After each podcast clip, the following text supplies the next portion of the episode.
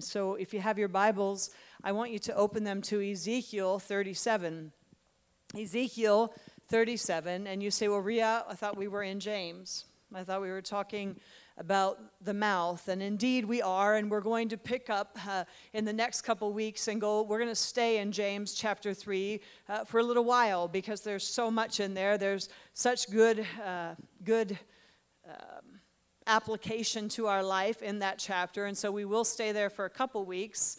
Um, but I, before, before we do, I feel like we need to look at Ezekiel 37. And you might wonder how that applies to James and the mouth. And I want you to just think about what we've learned in James thus far. So we've been James chapter 1 for probably, what, 14 weeks. And then we moved on to James chapter 2, which I actually got through in a week. And, uh, but but if you look at the book of James, there's so much practical application. He is really driving some, some really firm points home. He's making sure that we understand that our faith needs to be genuine.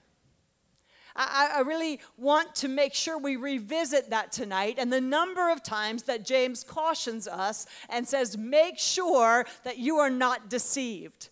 That it's that we can have faith, that we can make a profession of faith and, and deceive ourselves. That we can actually think we are following hard after God and really we're not. And, and I really believe that that is the problem in the church today. Uh, who was it, Dave? Was it um, uh, Nietzsche who said, uh, your, your, your Christ would be more appealing if your Christians looked a little bit more like him? And I think that's what's happening in the church today. We're professing a Christ that we don't look anything like. We don't look much different than the unbeliever down the street. And James is really cautioning us in these first three chapters to make sure that our faith is genuine, that we are not deceiving ourselves, that we are not professing something that we are really not acting out. He says, faith without works is dead. For those of you that were not here last week, get the CD because I'm telling you, it's powerful. it, it is is it's a picture of actually that word works. Uh, if you substitute faith without actions is dead, that's a better word there. What he's saying is if you really have solid faith, if your faith is genuine, your actions, the actions coming off your life will prove that. Not with a works mentality, but the, the mere fact that if you really believe that word, it's going to change you. You're going to look different. You're going to act different. You are going to reflect His glory. You're going to reflect His image, His likeness. Do you know that you and I were created in the likeness of God, in the image of God? Do you understand that? That that's how we were created. We were created to look like Him, to act like Him, to reflect His glory to, to this world. And yet, the enemy, as early as the garden, came at that image and he tried to mar the image of God. He tried to ruin the image of God in Adam and Eve, and he succeeded. That's what sin does. Sin mars the image of God in our life. And it's not any different. He is still trying daily in my life, daily in your life, to mar that image of God in you. And so, if he can get your mouth, my mouth, he can really mar the image of God. Do you see how that works? If he can get you to act differently than the Word of God, uh, he doesn't have to make you bad. He can just mess, mess with the image of God in you. You're not going to be dangerous for the kingdom of God. And so that's what we've been talking about the last couple weeks. And, and now we're moving on to the mouth and how the mouth can really mar the image of God, can it not? But I want to, because we're gonna we're gonna talk a bit in the next couple of weeks about the mouth and the importance of, of really taming that mouth and and really bridling our mouth. That's he mentions that in James chapter 1, verse 26. Uh, but before we get into all that, he, you know, he's going to talk to us about how the light, the mouth has the power of life and death. He says, with the same mouth that you praise God, you curse man and that should not be. He said, You have, you have with, with the same mouth that sweet water comes from, so, so does bitter water. When Prophet Ed was here from South Africa, one of the things that he said to me was God said to him early on, If you want to be my mouthpiece, you need to understand that your mouth has been set apart for my glory.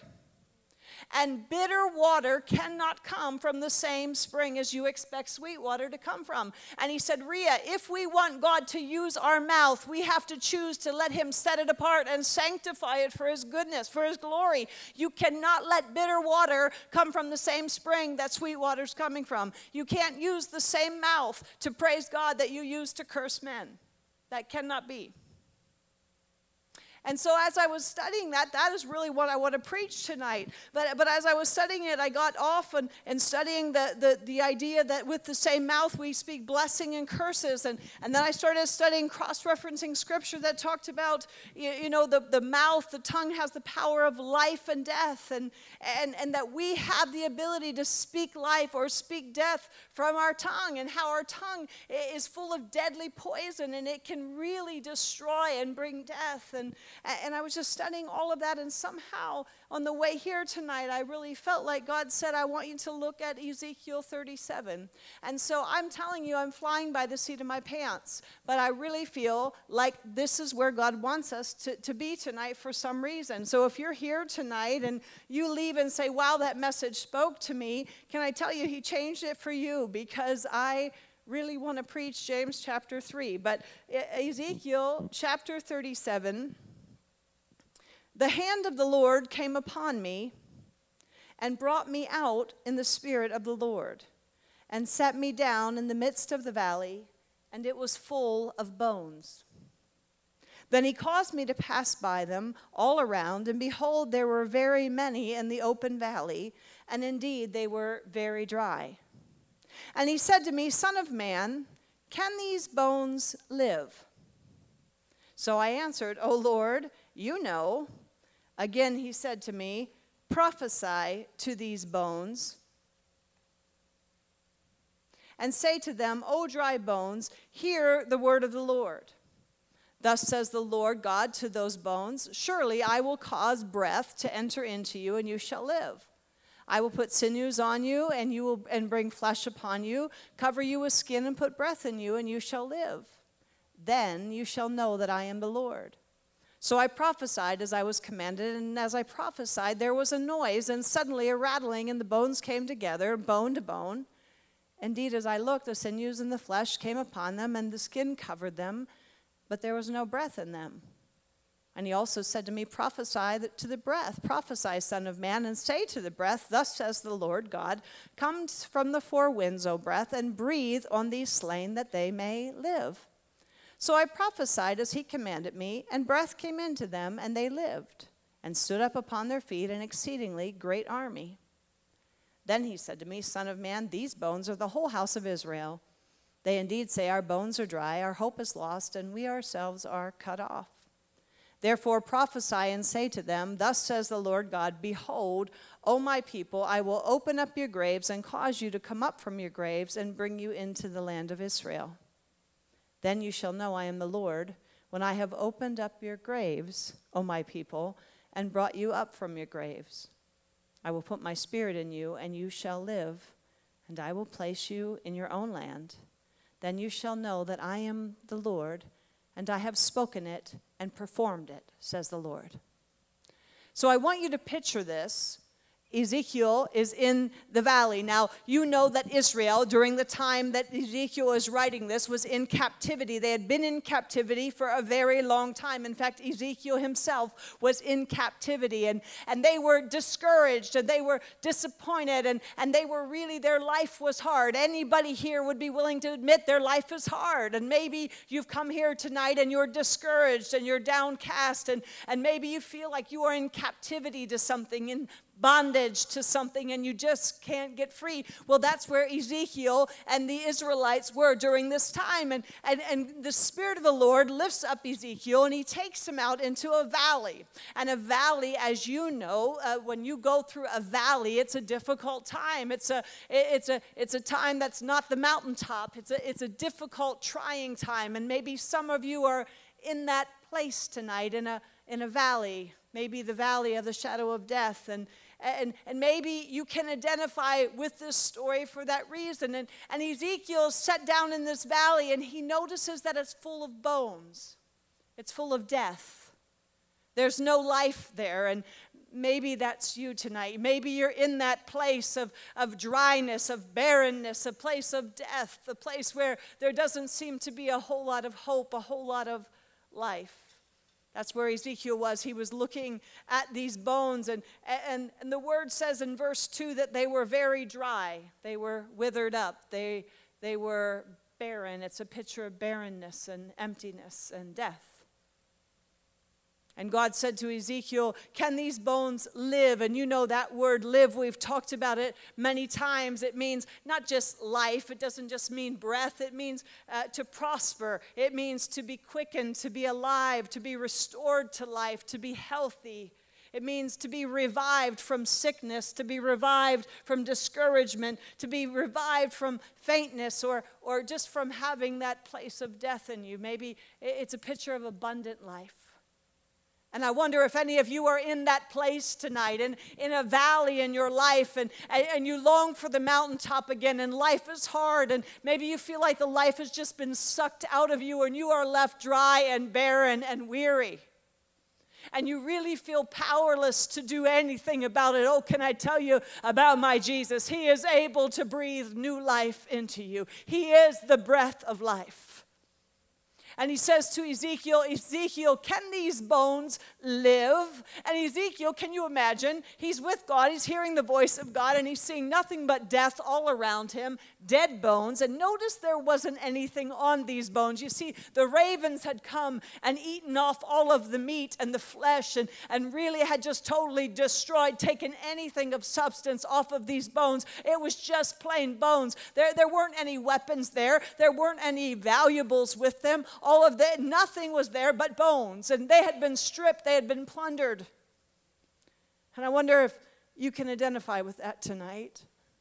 Maybe the valley that you're in is so dry and there's so much death surrounding you. Maybe the vultures of this world have come and just stripped you clean. Maybe the life has been sucked out of you. Maybe you have been plundered by the enemy. There's no joy, there's no peace, there's no contentment in your life. Maybe your family has been stripped from you. Maybe your, your finances have been stripped from you. Maybe your well being has been stripped from you, and you are dead bones. God says, Ezekiel, can these bones live? Is there any hope? And maybe you're there tonight and you think, is there any hope? Can this get any better? I, I can't imagine that it can get any worse. There is nothing but death. And when, when Ezekiel was looking at those bones, I'm sure that's what he thought. What do you mean, can they live? They're bones, God. There's not even any flesh here. There's nothing. It's nothing, Lord.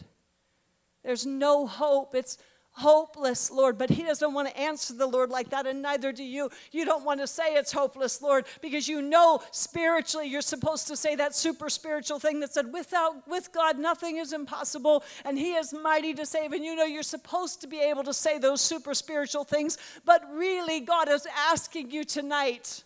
Can these bones live? Do you think there's any hope left? And Ezekiel, rather than saying, No, I don't think so, God, he says, God, you know. And maybe you're there and you have a marriage that's dead.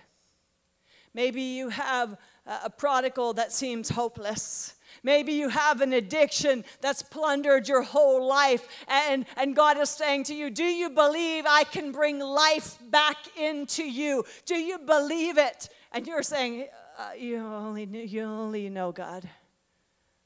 I don't even know how to answer that, God. It looks a little hopeless to me.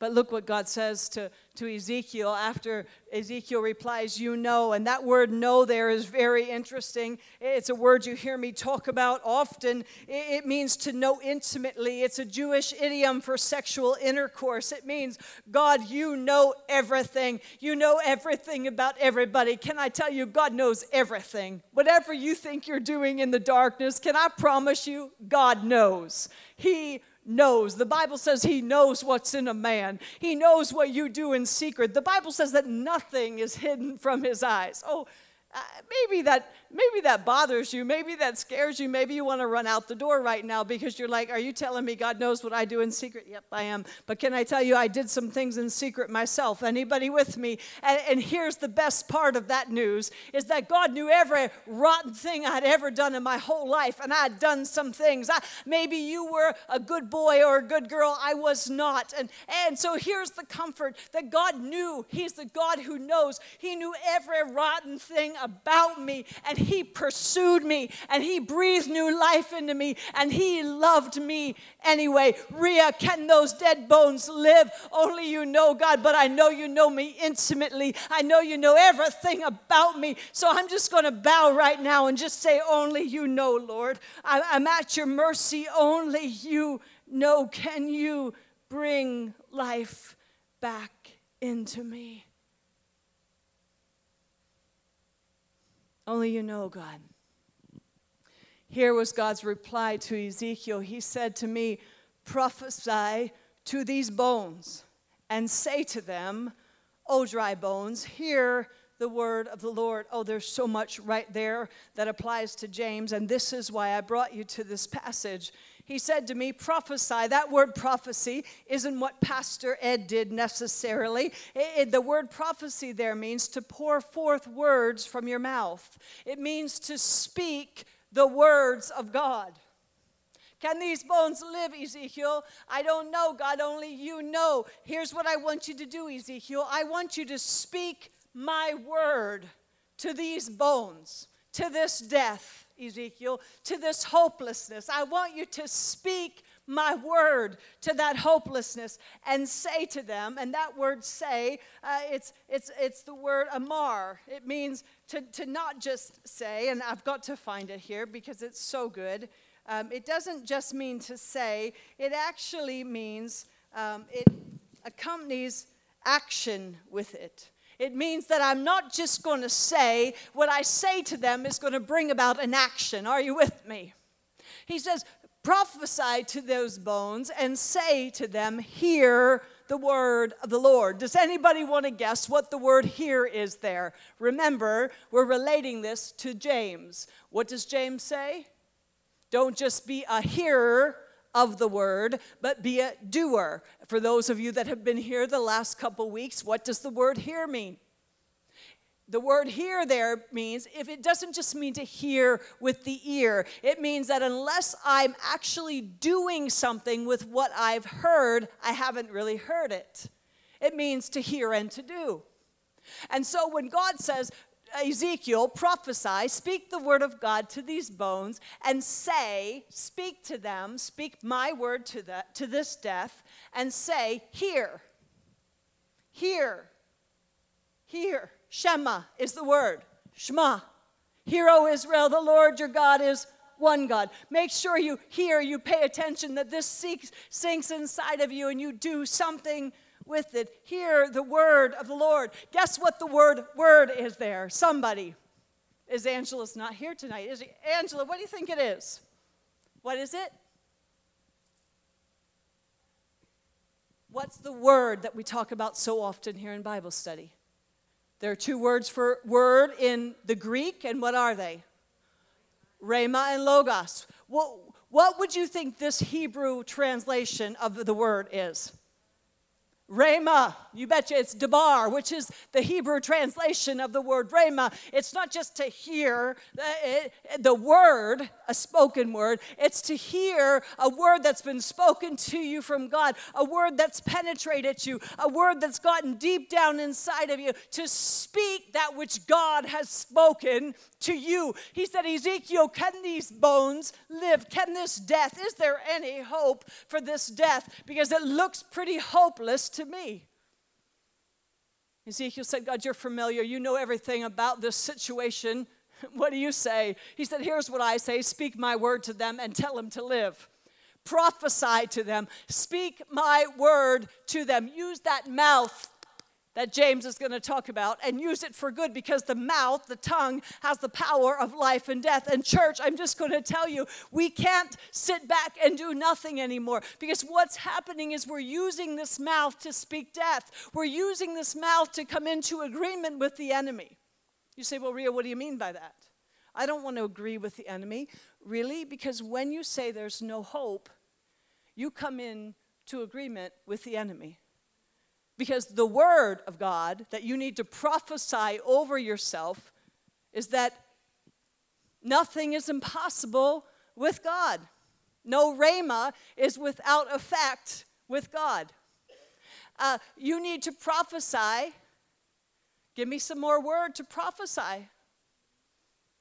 That God came to set the captive free, to release the prisoner from darkness. I don't need to be captive to this thing because God said, this is what God said. I'm prophesying it over my life that this bondage is broken in the name of Jesus. God said that, that what God has brought together, no man will bring asunder. My marriage is healed in Jesus' name. God said, I don't need to be anxious about anything. This anxiety, this fear inside of me needs to go in Jesus' name. That He's going to give me peace that passes all understanding, that's going to guard my heart and my mind in Christ Jesus. I'm sad, I'm depressed, but God says, The joy of the Lord will be my strength. God says, Do you see? Prophesy, Ezekiel, to this death in your life, to this death that's surrounding you, and tell those bones to live, to get the life of God inside of them. You say, well, that's ridiculous, Ria. They're dead bones. Thus says the Lord God to these bones, Surely I, notice it's the Lord doing this, and it's the Lord doing it in your life and my life as well. Our responsibility is to only say what He tells us to say, to speak His word over our life. And then He says, Surely I will then cause breath to enter into you, and you shall live. And that word live means to revive, to make alive, to recover, to repair. And He says, I'm going to do all this so that you will know that I am the Lord. So Ezekiel says, So I prophesied as I was commanded. And as I prophesied, there was a noise and suddenly a rattling, and the bones came together, bone to bone. Indeed, I looked, and the sinews and the flesh came upon them, and the skin covered them, but there was no breath in them. So God said, Prophesy to the breath. Prophesy, Son of Man, and say to the breath, Thus says the Lord God, Come from the four winds, O breath, and breathe on these slain that they may live. So I prophesied as he commanded me and breath came into them, and they lived and stood upon their feet. So God said, Ezekiel, prophesy life into those bones. The bones came back together, flesh came on them, and he said, Now prophesy to the wind to breathe new life into them. And they jump up and they make an army. God says, My words, do you know that we're going to study this in the next couple weeks? He says, My words are spirit and life. You say, Well, Ria, what does that even mean? My words are spirit and life. Kelsey, if I was going to get angry with you and I was going to say something nasty to you, and I just said it with my words, what would my words do to the spirit inside of you? That it would weaken her spirit, or it would really intensify her spirit, and she would come back at me with yeah, the soul, her soul. Uh, so, so my the spirit that I come at her with would cause her to respond to my words a certain way. Have you ever said something to somebody and had them get agitated with you or get angry with you back? That's because words don't just carry words, they carry the ability to speak life or death and they have the they have a spirit attached to them. Are you following me? And so they can stir a spirit inside of you that comes back. Do you see it? He says my words are spirit and they're a good one and life. They're going to give you life. They're going to change everything about you. His words have power and they have the power of life the power of life. When you sit with his word and you meditate with his word the bible says that the entrance of his word brings light do you know what that means? It illuminates. When I get in His Word, you see, the, the Bible says that, the, if you turn over to James chapter 1, it says that, that the, the light came into this world, but the darkness did not comprehend it. Do you know what that word comprehend means? It means it did not overwhelm it. It did not, uh, it did not have any power over it. It didn't have the ability to stop it. Do you know that when God, when Jesus came into this world, the light of the world, he came in and the darkness did not comprehend it. It could not overwhelm him. You see, darkness, sin, true sin in this world is always going to be here. But the light came in, and I'm telling you, if we were in this room tonight and it was dark and we hit a light switch, darkness would not overcome the light. The light always overcomes darkness. Darkness doesn't stand a chance where there is light. And so the Bible says that the entrance of my word brings light. Oh, somebody Obviously, I didn't explain that well enough, or you would be jumping up and down because you see, if you're sitting in sin right now, if you're sitting in bondage right now, if you're sitting in, in stuff that you wish you could get free of and you just can't, you get in that word and you let the entrance of that word bring light and overcome the darkness inside of you. It'll flip a light switch, and all of a sudden, the darkness that seemed to have power in your life is gonna be overcome because it will not be able to comprehend the goodness of the Lord and the light of His Word in your life, I promise you, this works. Ezekiel, prophesy. Speak his word to the death inside of you, and I promise you it will come to life again. If you are sitting here tonight in depression, in despair, in hopelessness, full of anxiety, full of fear, do you know that the Lord says that He has not given you a spirit?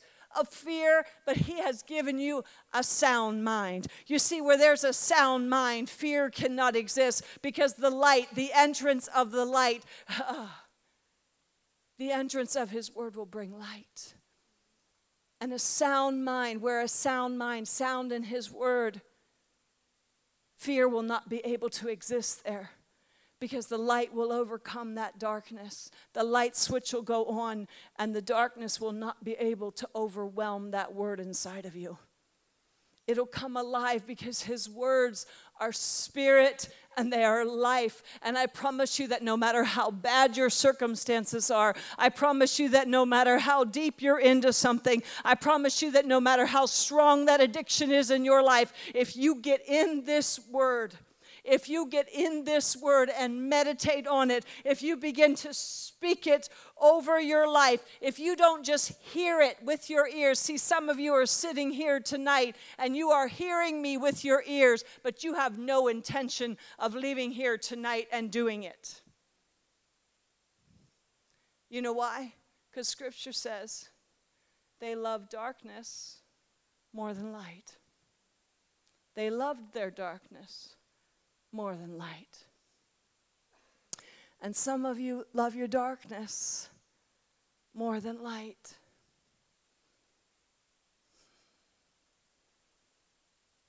So lay in the dry bones a little bit longer. But I promise you, when you get sick enough of death and you begin to prophesy His word over your life, when you begin to say what He's saying in His word, over your life, over your addiction, over your heartache, over your brokenness, over your anxiety, over your fear, over your worry, over your torment, when you begin to prophesy, to say what He says over your life, I promise you that the entrance of His word will bring light. It will overcome whatever darkness the enemy is trying to bring upon you. I promise you it works this way. You say, Well, Ria, if my circumstances would change, I'm telling you you firsthand. I've learned this, I'm living this. It doesn't matter if your circumstances never change. This word works.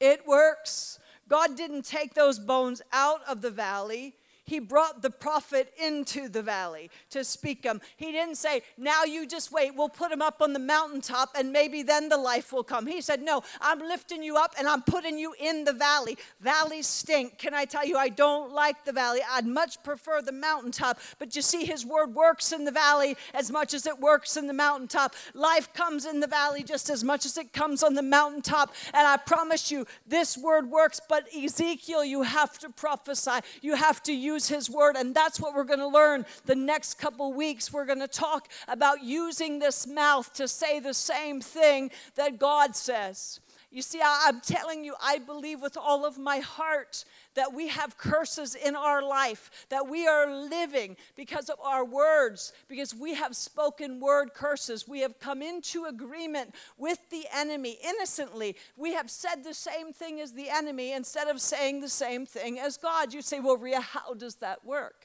Here's how it works I'm a loser. Who does that sound like? Is that God? Is that God who says you're fearfully and wonderfully made? Is that God who says you're his treasured possession? Is that, is that God who says he takes great delight in you? Is that God who says that you're the head and not the tail, above and not beneath, that you're a lender and not a borrower? Does that fit with his word?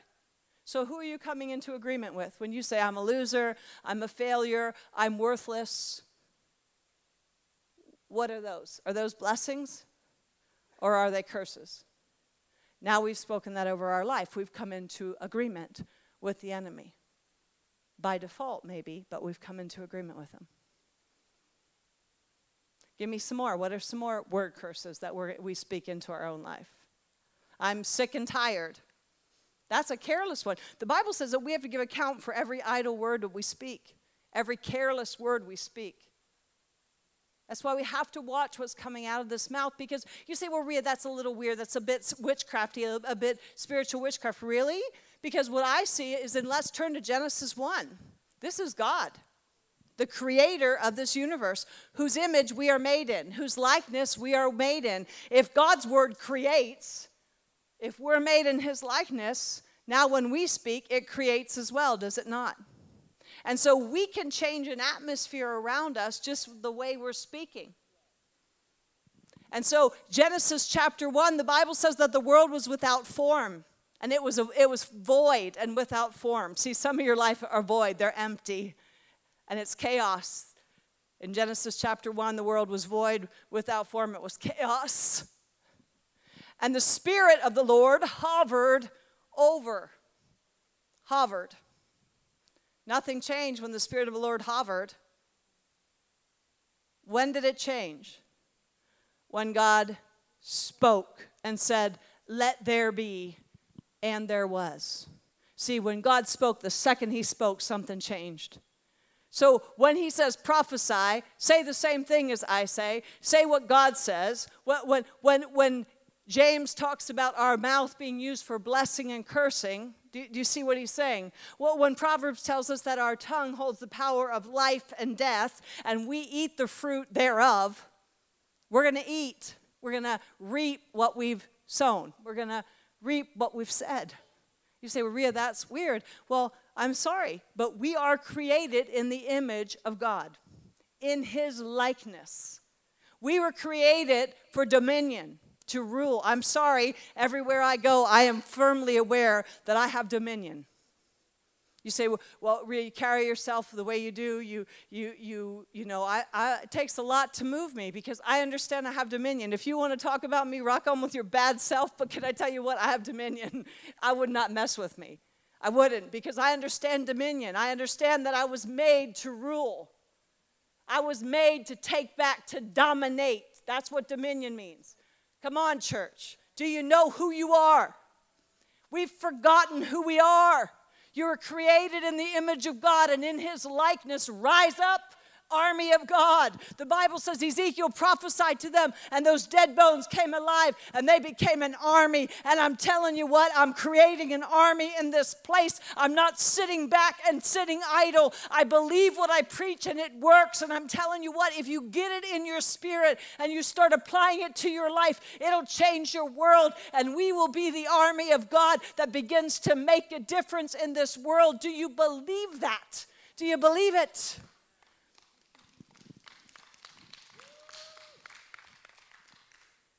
So God says that there was chaos and there was void and there was emptiness. And he spoke and everything changed. Order came where there was chaos. And, dear ones, I promise you, if your life is chaos right now, you get in this word and you begin to speak it forth. Speak it, prophesy it over your life. Stop saying what the enemy is saying and start saying what God is saying. My sons will be taught by the Lord. Great will my children's peace be. The offspring of the righteous are blessed, and they are mighty in the land. Just this morning, I was driving to work and I was saying out loud in my car, My sons will be taught by the Lord. Great will my children's peace be. The offspring of the righteous are blessed, and they are mighty in the land. My children are going to be mighty in this land. I, I began to just say, My daughters will be pillars in the temple of the Lord. I just began to speak the word of God. I'm coming into agreement with God's word. Do you see?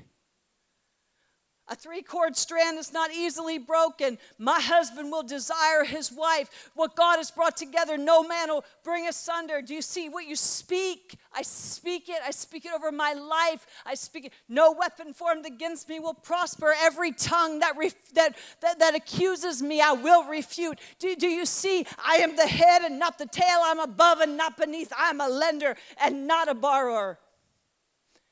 The Lord is my shepherd, I will not be in want. He leads me beside still waters. He leads me in paths of righteousness. He, he leads me in green pastures. He sets a table before me in the presence of my enemies. He makes my enemies live at peace with me. Do you see it? But you can't say it if you don't know it. We've got to get it inside of us. We've got to get it inside of us.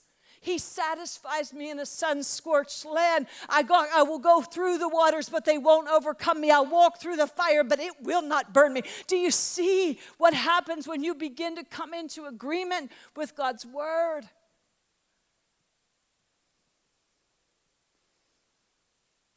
Those who hope in the Lord will not be disappointed. Lord, I'm putting my hope in you, and you promise me I will not be disappointed. You promise you'll meet my needs according to your riches and glory. You own the cattle on a thousand hills. You are God, and nothing's impossible for you. The favor of God surrounds me. I thank you, Father, that you are with me like a mighty warrior. You fight my battles for me. You go before me. You follow after me, and you are with me like a breaker anointing. You break forth places I can't even go.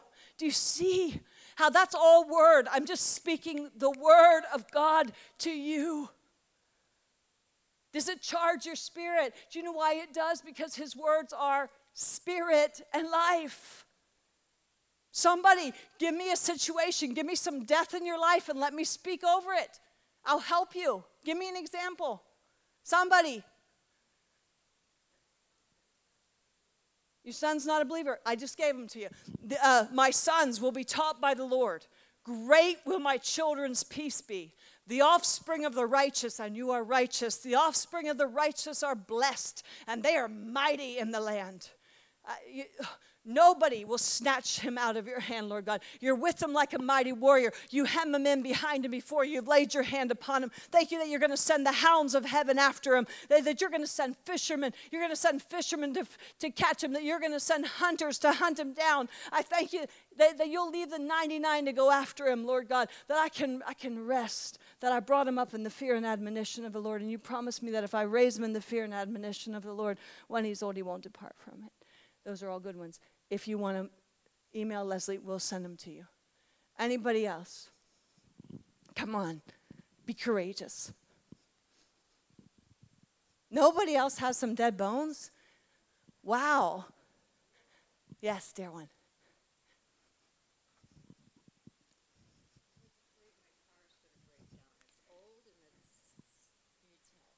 Um, I would say, Lord, I thank you that, that you're going to meet my needs according to your riches and glory. I thank you that, um, uh, that your, your eye is on the sparrow and that you clothe the lilies of the field and you're going to take care of every need I have.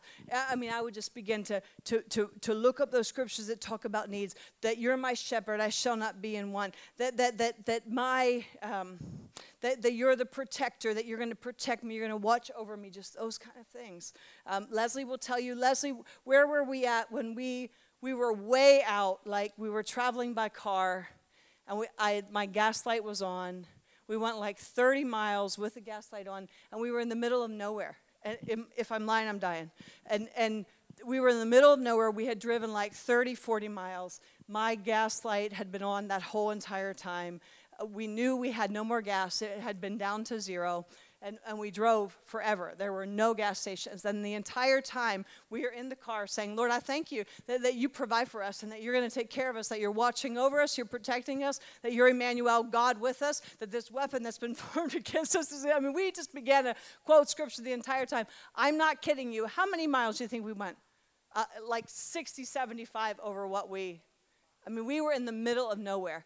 We pulled up to the pump, and I kid you not, our car ran out of gas right at the pump. That is not it. That is not exaggeration, is it? Exactly like that. He has you. He has you. Anybody else? Do one more. Yep.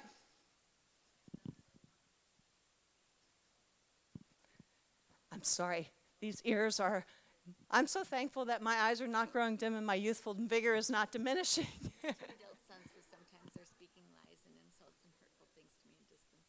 Oh, that's an easy one. Oh, you are so lucky. You're so lucky. They do that to your face? Oh, that is so awesome. I just read today, seriously, that, that you are blessed when you're persecuted for that reason. And I, I mean, I'd be like, thank you for that one. Seriously. Thank you for that one, Lord. And, and I would love them like you've never loved them before. Don't even respond to those things, just love them. Oh, yeah, don't. Yeah, the Bible says that when Jesus was mocked, when he was ridiculed, when he was spat on, he did not retaliate, but that he entrusted himself to the one who judges all men justly. You lucky duck. That's a good one. The Bible says that when you're persecuted for his name, you are blessed. You're blessed. And, and especially it's your sweet boys um, you just begin, you begin, those scriptures, get Leslie, she'll give you those scriptures, and you begin to pray her. And, and, but don't look at what you see in the natural. You begin to call things that are not as though they were. And you call those boys saved in Jesus' name. You call those boys on fire for the Lord in Jesus' name. And you call things that are not. Faith calls things that are not as though they were. If, if, you, if you were calling them what they were, you know, in, in the, it, it's easy if they were acting that way. That doesn't require faith. But faith is required when it looks hopeless, when the bones are dead and there's no life in them. And so um, you make sure you give, are there two of them? You make sure you give Leslie their names, and I promise you we will start praying for them. But that's so simple. That, but don't retaliate. Don't fight back. Um, that's what they want. They want to just let them see the Jesus in you. And, and, you know, I pray all the time that people, um, I might be unwise, ordinary, uh, person, but that the Lord would know that, that I've been with Him, that people will be able to see that I've been with Him. Trust me, when you're with Jesus, they can see it. The conviction of the Spirit in you is you don't have to ever open your mouth. You just love them well. You love them well. And I promise you, I promise you, God has you. Yeah, the blessing. You are so blessed when you're persecuted for his name. I love it. I'm telling you. Somebody says that Ria's crazy girl, she's way over the edge, I love it. Bring it on. This same sermon? Wow. Boy, is God. Yeah. I'm promising you it works. Yeah. Because, I mean, this is not a Ria get this emotionally charged. This is the Word of God. He says these are dead bones. They're hopeless. There's no life in them. And I'm sure you look at your boys doing that who you love with all your heart. It's a mama. Nobody can hurt us like our kids. And, and, and so you look at them, and that probably just pierces you, and the enemy knows that. And so every time, because they're just tools that the enemy is using to get to you. You don't fight against flesh and blood. Your battle is not your boys. That's your love assignment. It, it, the battle is the enemy. And so begin to battle the enemy. Every time the boys do that, you get in your knees and you begin to pray for them, and he'll, the enemy will stop it soon. He won't be able to stand that you run to prayer every time those boys do that instead of run to your bed and cry. Um, and when you start to battle that way, I, I, was just saying to our team a couple nights ago, make sure you give Leslie a name. I was just saying to our team a couple nights ago that if we started to look at everything as this was the, uh, we don't battle against flesh and blood. Our battle is not against flesh and blood. Your battle is not against a person. Your battle is not against a spouse. Your not, battle is not against an enemy. Your battle is not against anybody hurting you. If somebody's hurting you, it's a weapon of the enemy. They are just being used, they're tools. And if you can turn every situation around, that is bringing you uh, pain or heartache or disappointment or, or shaking up your life, if you can begin to look at it, the Bible says, don't be unaware of the enemy's schemes. And if you can remember that none of your battles are against flesh and blood, it's always against principalities and evil forces. And when you understand that that battle has already been won, you just need to reinforce it, it, get, it changes everything. It changes everything. And so stop fighting people and start fighting on your knees. Your battle is in the heavenlies. And the only way you win that battle is the same way Jesus won it with the Word of God, the double edged sword. Do, do you see it?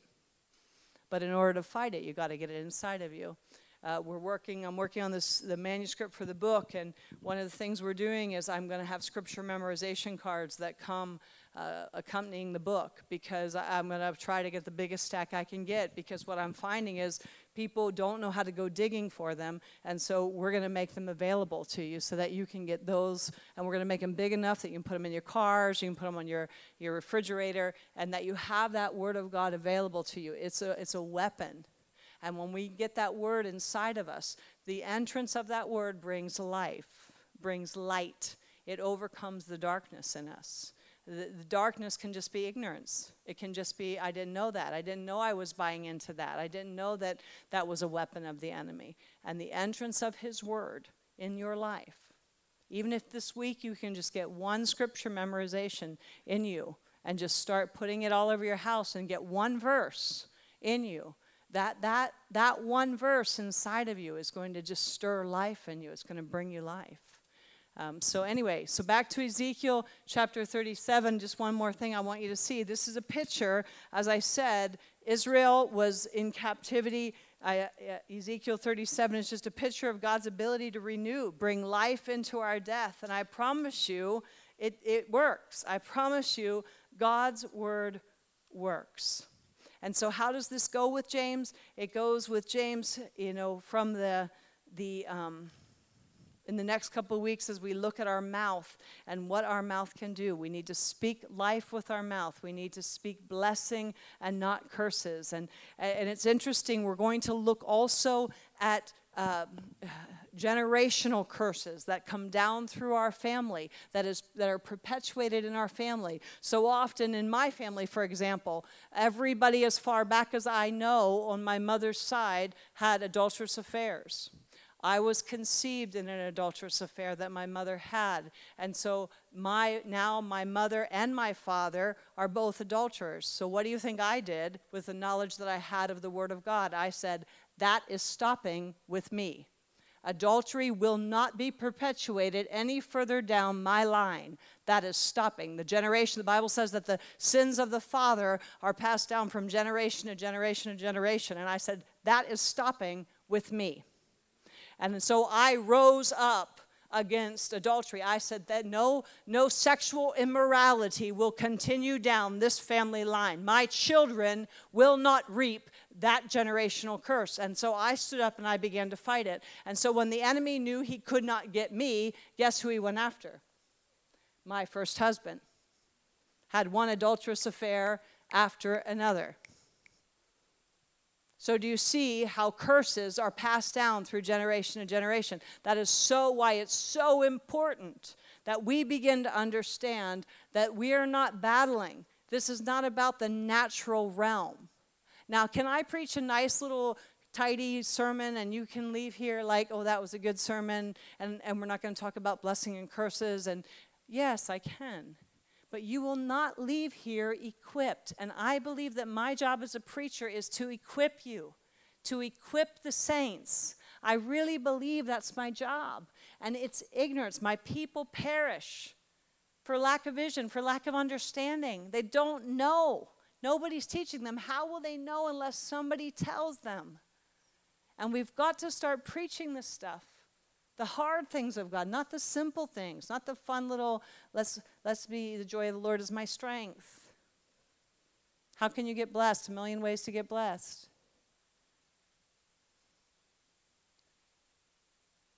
I want to teach you what it means to use this mouth as a weapon, to say what God says. You've heard me say it a million times. The Bible says that the Word of God is a double edged sword, a two mouthed sword. So God mouthed it once to us in His Word. He wrote it, He spoke it, it became His Word. Now it's up to us to add our mouth to it, make it a double edged sword, a weapon, a most deadly weapon there is, is a double edged sword. It does damage going in, it does damage going up, it does damage coming down. It's a deadly weapon. If you look at the armor of God, the only offensive weapon that we have as believers is the sword of the Spirit. That's the Word of God. The double edged sword. When we add our mouth to what God says, it becomes a double weapon. That's why he said, Ezekiel, I'm not prophesying to the deaf. I'm telling you to prophesy. Use your mouth, Ezekiel. I can't speak it. I, I have chosen to use man. He limited himself. He didn't have to, but he chose to. He chose to make us agents. He chose to, to, to put his spirit in us. Now we have to, to yield to that spirit and allow that, that the word of God to, to come through us into this world, into this atmosphere. We have to choose to speak it. We add our yes and amen to his word. And we add our mouth to make a double edged sword. Are you with me? So, what did he say? Let's go back to Ezekiel just to finish now, Ezekiel 37. Just one more thing I want you to see.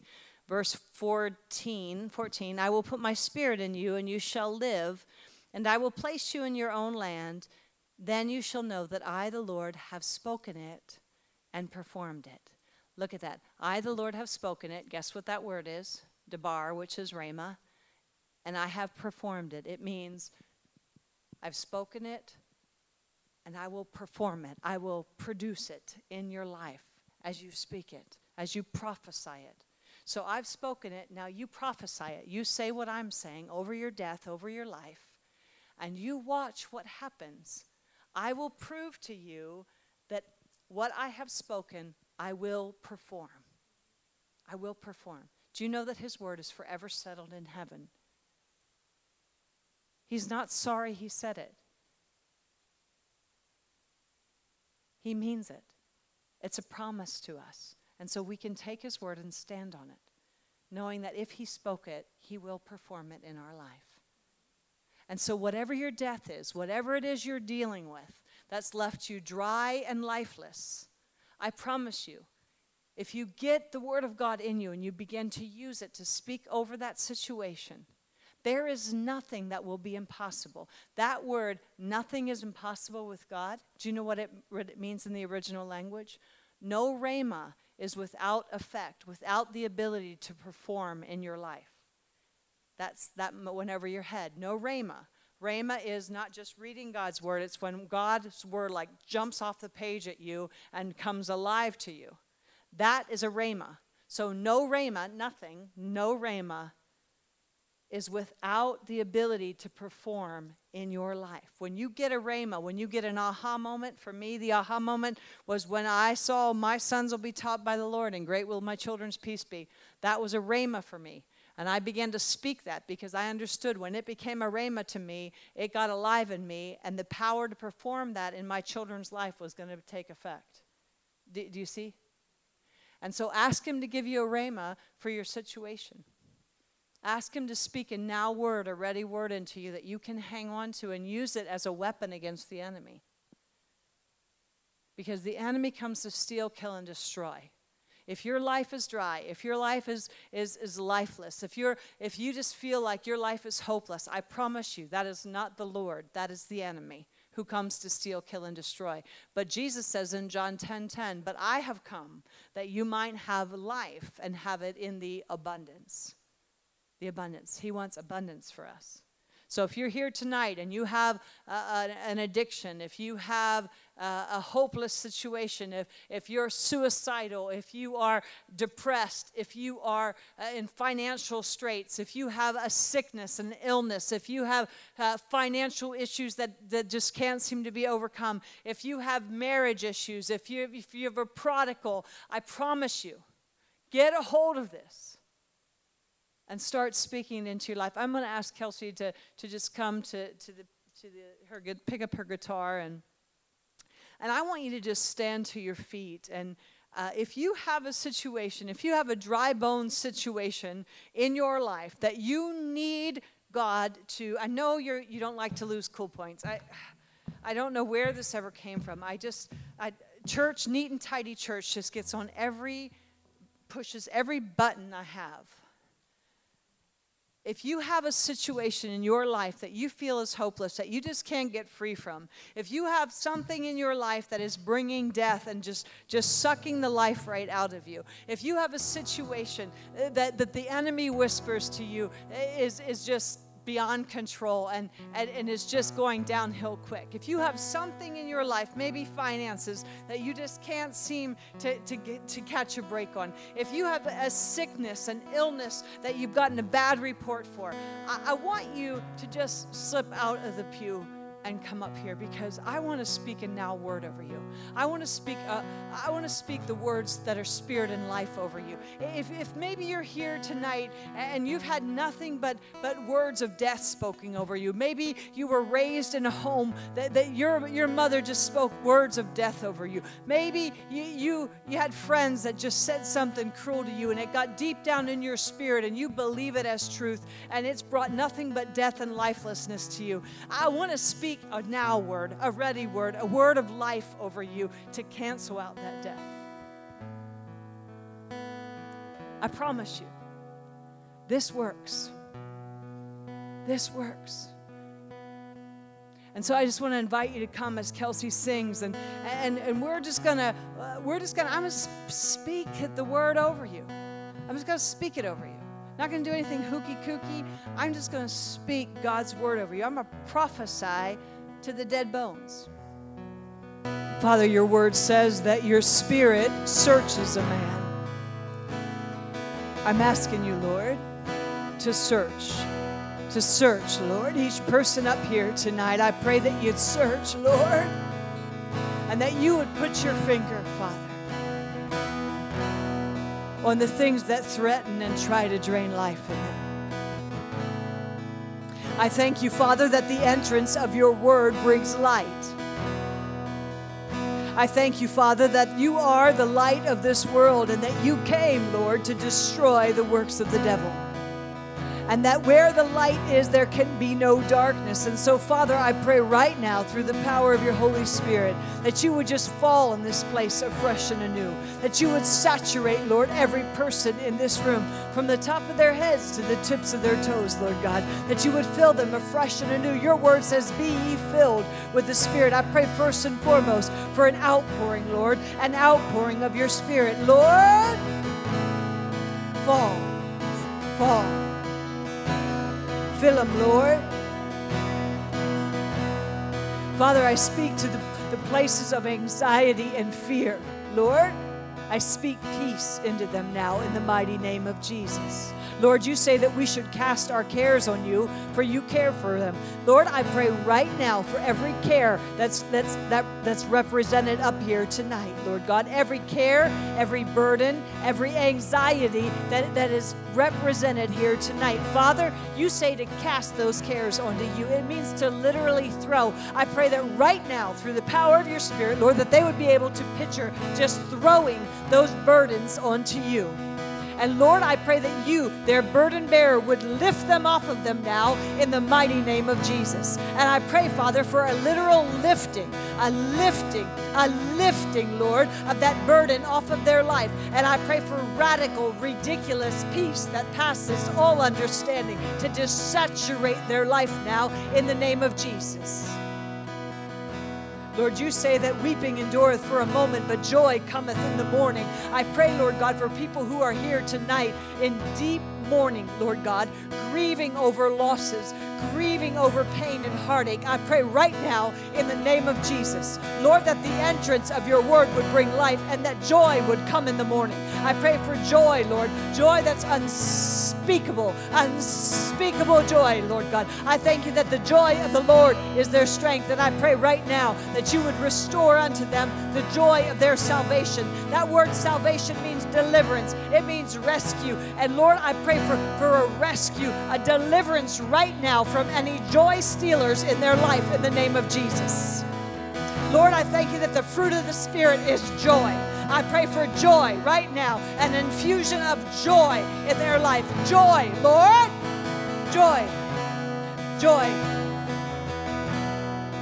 Lord, I pray for eyes to be open now in the name of Jesus. Any veil that the enemy has put on their eyes to keep them from understanding the truth of who you are, Lord God, I pray right now that those veils would be removed in the name of Jesus. I command them to be removed in the name of Jesus. Eyes be opened.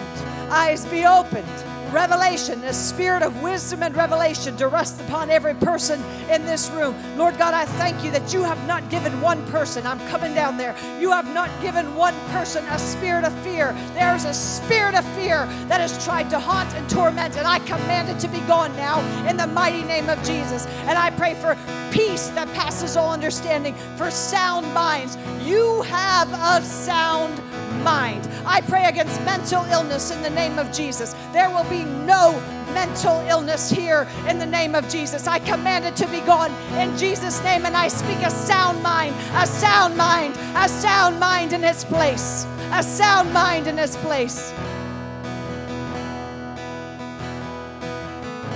I thank you that you're doing a new thing.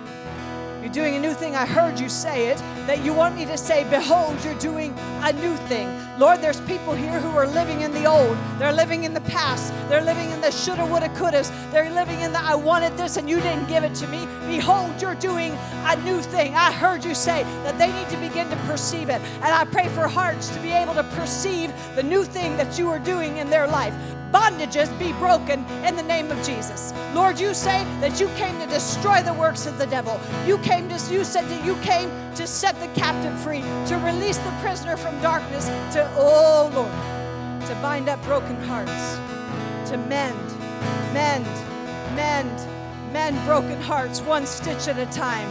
Lord God, I thank you that you are mending broken hearts right now in the name of Jesus. Disappointments, defeat, in the name of Jesus needs to be gone.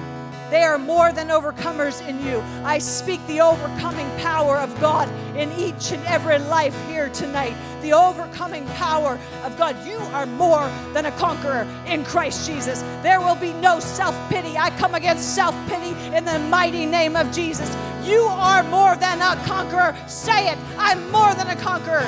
I am more than a conqueror. Say it like you mean it. You are more than a conqueror. I am more than a conqueror. I want to hear it. I am more than a conqueror. I am more than a conqueror. I am more than a conqueror. I am more than a conqueror. You overcome in Christ Jesus. I thank you, Father. I thank you that they are overcomers in you. And what the enemy has meant for evil, I declare and I decree in their life, you will turn it around and use it for good. I thank you, Father. I thank you for it. I thank you for it.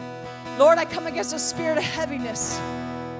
Your word says that you want to lift off the spirit of heaviness and give us a garment of praise. Oh, Lord.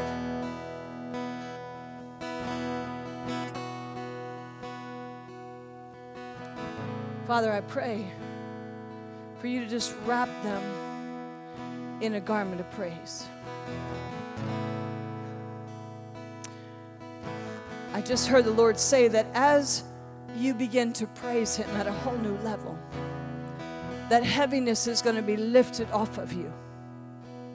That when the enemy of your soul comes to try to cloak you with heaviness, you need to begin to praise. That, that the battle will be in the praise. The praise will break through. It'll break through that heaviness. And, and I just pray, Father, that even as, as, as I say that, that that would just get embedded in their spirit, that they would know that that praise, oh Lord God, I thank you. I thank you that we enter your courts with thanksgiving and, and your gates with praise. Lord God, I thank you. I thank you. I thank you, Father, that praise is going to break through.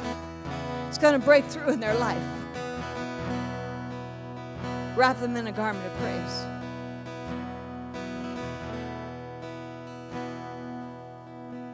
Lord, your word says that you came to give us beauty for ashes. Lord, I pray for all the things in their life that have been so decimated by the enemy. I thank you that you're an all consuming fire. And I pray right now for ashes, Lord, not cinders. You can still rebuild from cinders, Lord God. Ashes, there's no hope of rebuilding. And I thank you that it's the ashes that you give us beauty for, not cinders.